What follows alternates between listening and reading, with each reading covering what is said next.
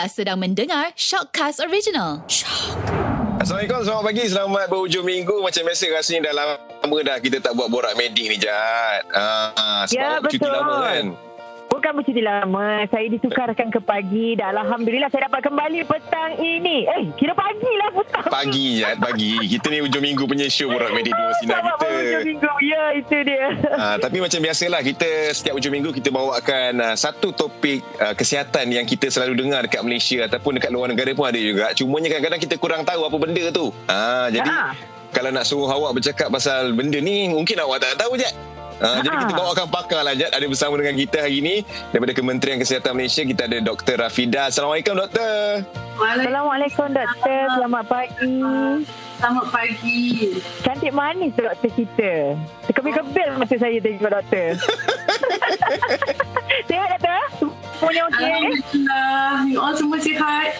Alhamdulillah sihat Alhamdulillah. Ki- Kita nak cakap hari ni topik yang uh, Saya pun sebenarnya baru tahu juga Wujudnya perkataan, perkataan diskriminasi Terhadap penyakit kusta tu kan tapi sekarang ni tiba-tiba ada nama panggilan baru pula yang kita panggil sebagai uh, penyakit handsome eh doktor eh. Bukan handsome. Handsome tu, dia perasa dia handsome. Apa doktor? Hansen. Hansen, doktor. Hansen. Ha, jadi mungkin doktor boleh ceritakan sikit sebenarnya Hansen ni apa benda pula doktor sebenarnya? Uh, penyakit Assalamualaikum warahmatullahi wabarakatuh kepada semua yang mendengar dan DJ kita yang baik-baik ni. Jadi penyakit Hansen ni sebenarnya adalah ganti ganti nama pada penyakit kusta.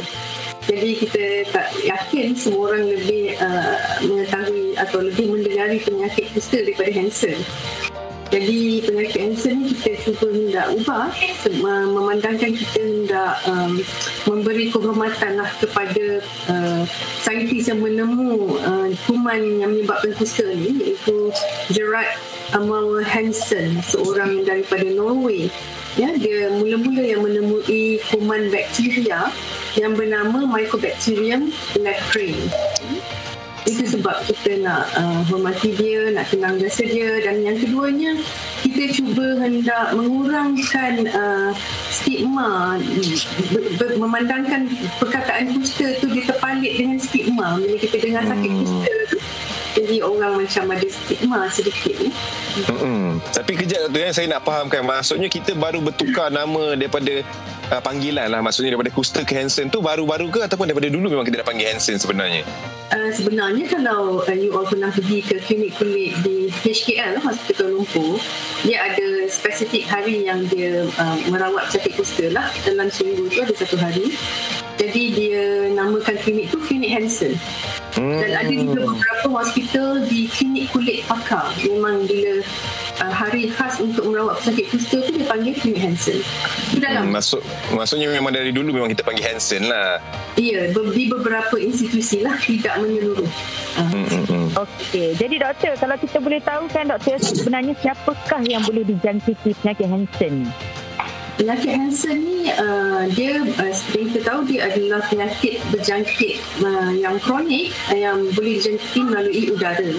Jadi siapa yang berisiko adalah mereka yang kontak rapat kepada kes kusta Ui. yang biasanya yang sentiasa duduk bersama ya sebumbung satu tempat kerja yang duduk dekat setiap hari berjumpa ya oh, jadi kontak rapat yang yang berisiko seperti juga dengan penyakit-penyakit berjangkit yang lain eh itu kontak rapat Hmm. Macam COVID jugalah eh pakai udara eh dia eh. Ia dia melalui udara bukan melalui sentuhan dan ia adalah penyakit berjangkit bukan penyakit keturunan ataupun sumpah. Oh bukan. Ya. Okey, Ah. doktor, kalau macam tu macam mana kalau kita nak tahu punca uh, seseorang itu boleh dijangkiti apa uh, penyakit Hansen ni? Punca. Punca, punca dia. Pada awalnya macam mana dia boleh dapat penyakit ni? Oh, dia kalau gitu dia satu penyakit yang penyakit kuno daripada 1550 sebelum Masihi. Ya, Hmm. sebelum Masihi lagi telah direkodkan, didokumentasikan ada orang kena kusta. Je- Penyakit ni bila dia dah lama, dia kuno, dia asal daripada uh, Afrika. Jadi kan kalau kita baca sejarah dia merembak melalui uh, uh, apa migration ya perpindahan manusia ketika itu pergi ke benua sana dan saja membawa penyakit itu dan maka dalam satu tahap pun satu dunia pun boleh ada ada sudah penyakit kusta. Jadi bagaimana puncanya adalah berjangkitlah dengan kes kes kusta yang tidak dirawat lazimnya.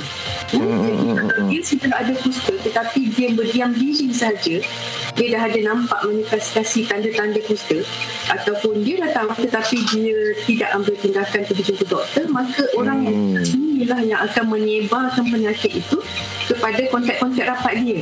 Jadi Faham. itu punca dia. Ha. Mm-mm. Maksudnya semua orang berisiko untuk dijangkiti kusta. Tapi apa simptom-simptom awal kalau kita nak kenal pasti? Alamak, kita terkena. Macam mana tu doktor? Oh, bukan semua orang di, mudah dijangkiti. Oh, Dia tak bergantung Kalau kita kontak rapat, macam saya cakap, kalau Hmm. kita kontak rapat dalam keluarga kita ada lazimnya, atau Hmm. rakan sekecil kita memang sentiasa berjumpa. Dan maka kita lebih berisiko. Ya? Yang kalau kita sekadar jumpa satu kali, dua kali, ya macam uh, tak tak kerap, tak, tidak tiap-tiap kali, kita tidak berisiko. Jadi bukan semua orang boleh Ah. mendapat kita, ya? hanya yang berisiko yang rapat sangat. Jadi uh, apa soalan dia tadi? Simptom-simptom awalnya tu. Simptom awal yang bi- biasanya ialah kalau awal sangat dia menunjukkan tumpuk yang berwarna uh, putih tidak putih tetapi color kulit yang tempat yang terkesan itu pudar daripada color yang normal skin dia kulit yang normal dia Macam panau ke doktor? Ah, ah, masalahnya Ya, tu doktor. kurang- Saya pun ada fikir. Dia kalau sentuh kat tangan, dia macam ada putih, tumpuk-tumpuk macam tu. Betul. Dia kalau yang paling awal satu tumpuk je pun kita dah kalau dia tu memang dia tahu dia pernah terdedah dengan kes kusta. Katakan atuk dia dulu kusta sebagai contoh. Jadi tiba-tiba dia nampak satu tumpuk. So dia dah tahu dah atuk dia dulu memang bertumpuk-tumpuk dan dia memang kontak rapat duduk sebelum dengan atuk dia. Dia sepatutnya cepat-cepat pergi jumpa doktor. Walaupun kontak dia dulu duduk dengan atuk dia 20 tahun dahulu. Ah, sebab penyakit kusta ni tempoh inkubasi dia sangat panjang. Kan tempoh inkubasi? Mm-mm. Bermaksud dari tempoh katakan cucu ni tadi dia duduk dengan atuk dia daripada usia 6 tahun ke 10 tahun. Okey? So dia boleh dia dah berjangkit tetapi kuman tu pendam dia dalam dia dorman je dalam badan tu. Jadi pada usia budak tu katakan dalam 30 tahun baru dia menunjukkan satu tumpuk atau beberapa tumpuk. So, tempoh inkubasi dia daripada uh, saat dia terdedah itu, kerap terdedah itu kepada manifestasi di kulit itu boleh menjangkau sampai 30 tahun.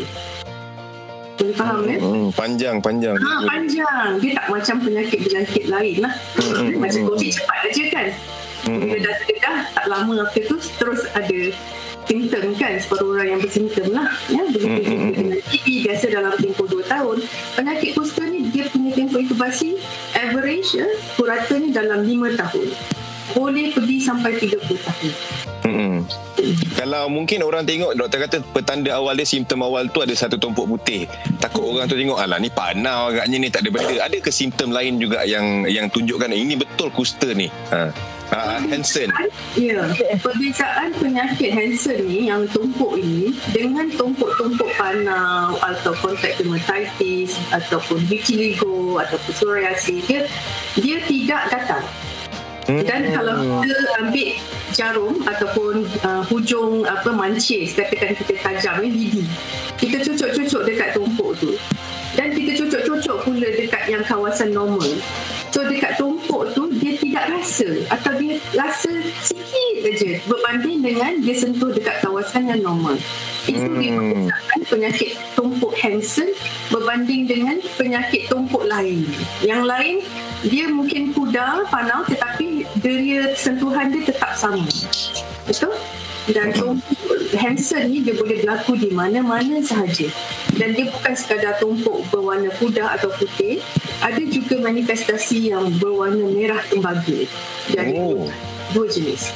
Hmm, hmm. Dia Faham, faham. biasa Orang akan confuse dengan kontak dermatitis ataupun psoriasis lah. Hmm. Oh saya daripada dulu saya ingatkan penyakit macam kusta ni dia macam tumpuk-tumpuk dia macam gatal lepas tu dia macam ada cair. Tapi yang sebenarnya dia tak. Pemahaman Dia saya tak rasa apa. Ha, dia tak gatal.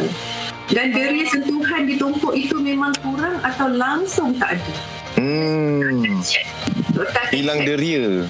Ya, hilang deria. Dia, dia, dia boleh bertukar jadi makin saiz tu makin besar makin besar. tak? Betul, boleh. Dia boleh.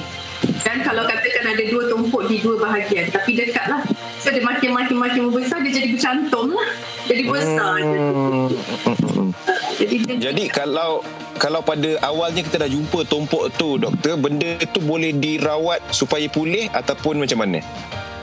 Uh, memang boleh pulih tetapi lazimnya orang yang kena cancer ni kusta ni dia di peringkat tumpuk dia tak datang lagi tau. Sebab dia tak rasa sakit betul tak? Ia bukanlah satu benda yang mengganggu dia. Bukan seperti penyakit Hmm. lain. Dia ada rasa ada ganggu tiba-tiba rasa gatal ya, tak selesa gatal nak garu dia akan pergi jumpa doktor. Masalah penyakit Hansen tumpuk dia ni dia tak ada tak mengganggu dia. Maka dia akan makin lama dia tak sedar benda tu dah merebak-merebak.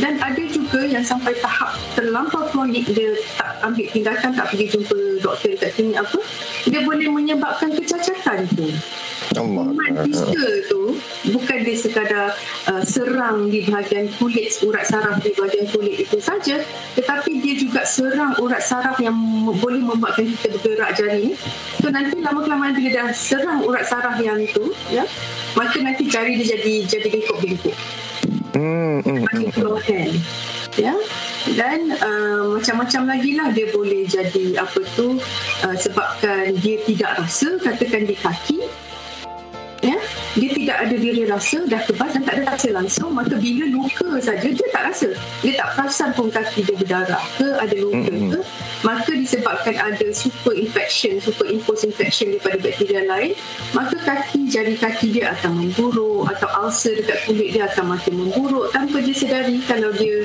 jenis yang terlampau sibuk ya, sebagai contoh orang yang kerja dia kerja sendiri. Dia sibuk.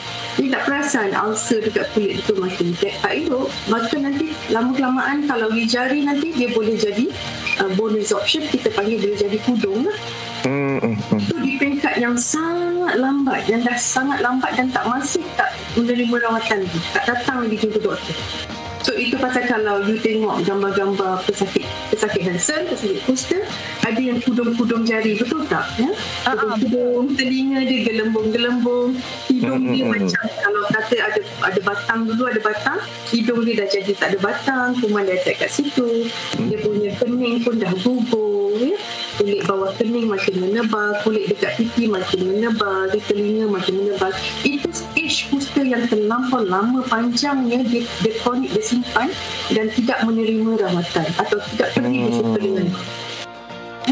Okey, jadi kalau kita tengok peranan keluarga lah kalau kita nak nampak daripada awal apa yang sebenarnya perlu mereka lakukan? Sebab macam doktor cakap kalau kita duduk dekat-dekat satu bumbung of course Bahaya. takut. Ah bahaya. Jadi peranan keluarga ni takkan dia orang nak lari pindah rumah pula doktor. Macam mana tu Ha betul, memang saya setuju sebab ada dalam kalangan komuniti yang kita kenal pasti dalam sesama keluarga pun dia stigma ya, dia diskriminasi ya.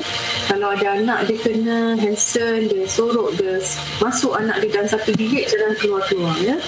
Jadi peranan keluarga tu sangat penting. Nak-nak kalau dia memang dah ada tahu bahawa ini adalah penyakit Hansen atau kusta, maka keluarga perlulah bawa yang uh, pesakit tu pergi ke klinik kesihatan atau hospital lah yang terdekat, klinik yang terdekat untuk buat pemeriksaan lanjut dan pengesahan uh, bagi penyakit kanser ni sebab dia ada beberapa ujian eh. doktor kena buat beberapa ujian untuk sahkan yang pesakit ni memang betul kanser Mm-mm.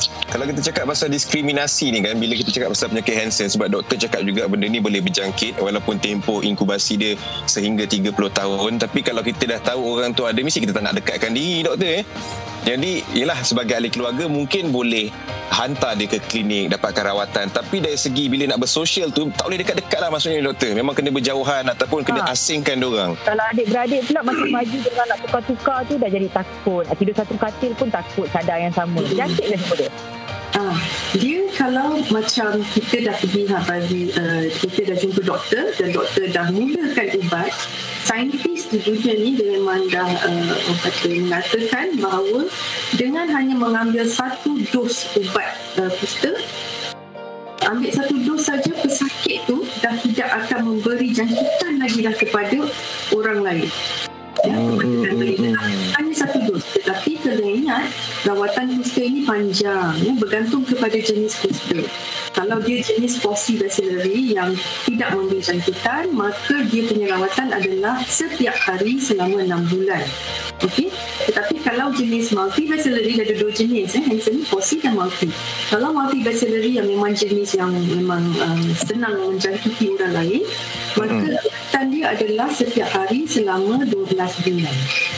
Oh. Tapi again, saya cakap makan satu kali dos saja the first day itu satu kali dos saja pun dah boleh menyebabkan orang itu tidak menjangkiti orang lain tetapi dia kena Oh, ambil okey. sampai 6 bulan atau sampai 12 bulan untuk pastikan dia tu sembuh sempurna rawatan kita panggil Mm-mm. Tak perlu kuarantin lah kiranya doktor eh. Oh tidak zaman dulu kalau you all ingat kita ada apa tu uh, Valley of Hope pusat kawalan kusta negara di Sungai Buloh masih ada di situ ya Zaman dulu tahun 1920-an ya sebelum penemuan Depson ya Depson ni salah satu ubat yang efektif lah. So pada zaman dahulu memang kita asingkan pada tahun 1920-an. Ja- Jumpa je sakit kusta, kontak di pondok kusta kita masuk dalam dekat pusat uh, kawalan kusta tu lah di Sungai Buloh dari Opok. Mm-mm. Tetapi semenjak penemuan Depson dan semenjak kita dapati ubat-ubat yang uh, campur bakteria, ubat-ubat antibiotik secara oral eh, makan pil lah, uh, kapsul atau memang berkesan maka kita dah tak buat pengasingan. So pesakit kusta boleh duduk je lah macam biasa ambil ubat dan tidak membahayakan orang lain kalau dia betul-betul makan ubat even the first day Hmm. tak okey dah sepatutnya tak memberi jangkitan kita tetapi dia kena makan ubat dengan uh, sempurna sehingga doktor kata dah boleh berhenti atau dah okey Okey, tapi macam mana pula dengan peratusan bagi mereka yang apa dah didiagnos sebagai penyakit Hansen tu, mereka ni boleh baik terus ke ataupun diorang kena buat check up lagi doktor kena check, check, check. Lebih baik ke tidak? Uh, lazimnya kalau pesakit tu tidak mempunyai kecacatan kekal ya memang dia boleh sembuh lah Ikut, uh, maksud sembuh tu adalah kalau dia tu memang hanya di peringkat tumpuk-tumpuk dia punya daya sentuhan tu ada kekurangan maknanya sekebas-kebas masih ada lagi jadi kalau dia makan ubat dia memang boleh recover balik. Tumpuk tu boleh boleh makin um, lama kelamaan makin boleh semula ada warna ya, sama macam kulit yang lain ya? Dan kebas-kebas tu makin mula-mula makin okey pula. Dari sentuhan dia okey. Tetapi kalau uh, ketika dia mula-mula jum, uh, pergi jumpa doktor dan dia sudah mencapai tahap memang dia dah orang kata dah tak rasa langsung ya? Ataupun dia sudah mempunyai kecacatan itu adalah kekal.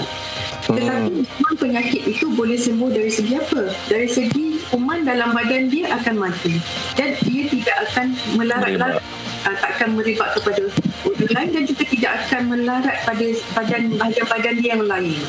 Faham? Masih boleh sembuh tetapi lah. Tak boleh nak buat apa. Kecuali doktor biasa akan refer dia, rujuk dia untuk rehabilitasi. Mm-mm. Itu untuk yang peringkat serius. Rehabilitasi ya. Kita pakai band dekat sini, taruh spoon dan sudu dekat dalam band tu so dia boleh makan pakai sudu. Sebab katakan dia dah sudu, dia nak suap macam mana betul tak? Yalah, betul. Mm-mm. Okey.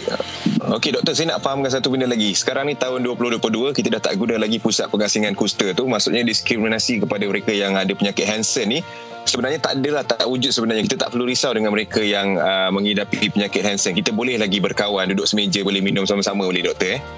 Boleh, tak ada isu. Macam saya kata, dia, dia one, satu dos saja kalau dia makan ubat tak ada masalah. Dan kita kalau nak ikutkan uh, takut berjangkit, eh, doktor yang jumpa tu Alhamdulillah so far tak ada doktor yang berjangkit sebab uh, merawat sakit kusta. Sebab apa? Macam saya kata, kita jumpa satu bulan sekali. Even kalau tiap-tiap minggu pun, sekali seminggu pun dia tidak uh, ada banyak faktor yang boleh menyebabkan seseorang tu amat-amat berisiko. Ya? Hmm, Maknanya hmm, hmm. kontak rapat tu kena kena dia jadi kontak rapat kedua dia punya daya tahan diri dia lemah dan ada kontak rapat daya tahan diri pula lemah dia makan pula ubat-ubat uh, kanser uh, dan sebagainya. So ada banyak faktor. Kurang zat makanan dia juga kontak dia kurang zat makanan. Maka dia sangat berisiko. Jadi kita yang masyarakat yang luar ini jangan stigmakan diskriminasi pesakit kusta. Tidak ada isu ya, kita sepatutnya memberi galakan. Kita sepatut lebih memahami mengenai penyakit kusta dan Hansen ni. Supaya kita tidak takutlah tidak mengasing kita tidak jauhi diri kita daripada pesakit. Ha-ha. Dan pesakit pun sendiri jangan mengasingkan diri lah. Sebab bila dia ada pengetahuan mengen- mengenai penyakit kusta, maka dia tidak akan ada perceive stigma tu. Stigma yang dia rasa sendiri, oh aku dah kena kusta, aku dah cacat, aku kena lari daripada kampung ni, oh kena masuk dekat pulau mana pula larinya. Benda macam, macam ni masih berlaku eh, untuk pengetahuan Hmm. hmm. masih berlaku. Jadi kita ada perceive stigma, kita ada innate stigma. Perceive stigma tu pesakit tu sendiri rasa macam diri dia terhina, terhina diri dia dicemooh. Yang innate stigma tu yang orang pandang dia discriminate. Hmm. Sebab dah terbiasa tapi itulah at least hari ni kita dah belajar sesuatu yang baru rasanya perkongsian sangat baik daripada doktor terima kasih doktor eh kongsikan info berkenaan Hansen. Hansen. Handsome. Bukan handsome. handsome. Okay. InsyaAllah nanti ada rezeki kita jumpa kita. lagi lah InsyaAllah. Terima kasih banyak. Okay. Assalamualaikum. Waalaikumsalam Assalamualaikum warahmatullahi warahmatullahi